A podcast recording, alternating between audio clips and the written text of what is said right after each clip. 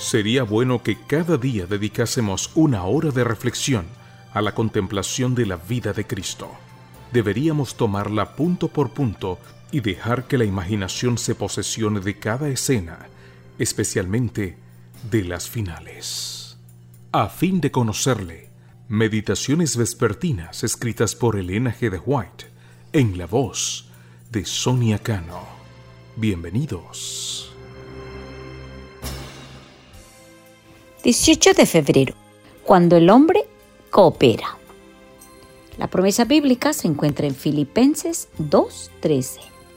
Porque Dios es el que en vosotros produce así el querer como el hacer por su buena voluntad. He aquí, yo estoy a la puerta y llamo. Si alguno oye mi voz y abre la puerta, entraré a él y cenaré con él y él conmigo. Apocalipsis tres veinte. Así ilustra el Redentor del mundo la obra del Espíritu Santo en el corazón humano.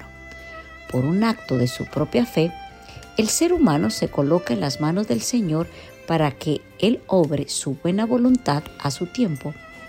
Para estar en Cristo debe haber un continuo ejercicio de la fe. Este es un proceso de preparación, una constante disciplina de la mente y del corazón, para que Cristo obre su gran tarea en el corazón humano. El yo, el viejo yo natural, muere. Y la voluntad de Cristo es nuestra voluntad. Sus caminos son nuestros caminos.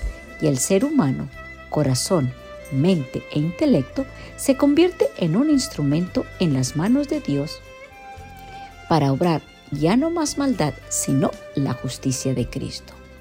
En el plan divino, Dios no hace nada sin la cooperación del hombre. No compele a la voluntad del hombre. Esta debe ser dada completamente al Señor. De lo contrario, el Señor no puede realizar su obra divina que quiere cumplir en el ser humano.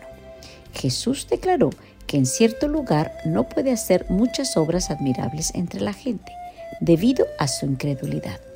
Quería hacer para ellos en ese lugar precisamente lo que sabía que ellos necesitaban que hiciera, pero no pudo realizarlo porque la incredulidad le cerró el camino.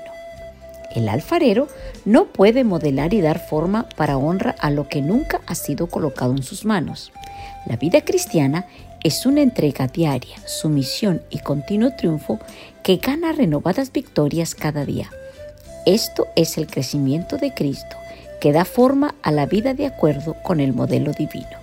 La devoción, la piedad y la santificación de todo el hombre se efectúan mediante Jesucristo, nuestra justicia.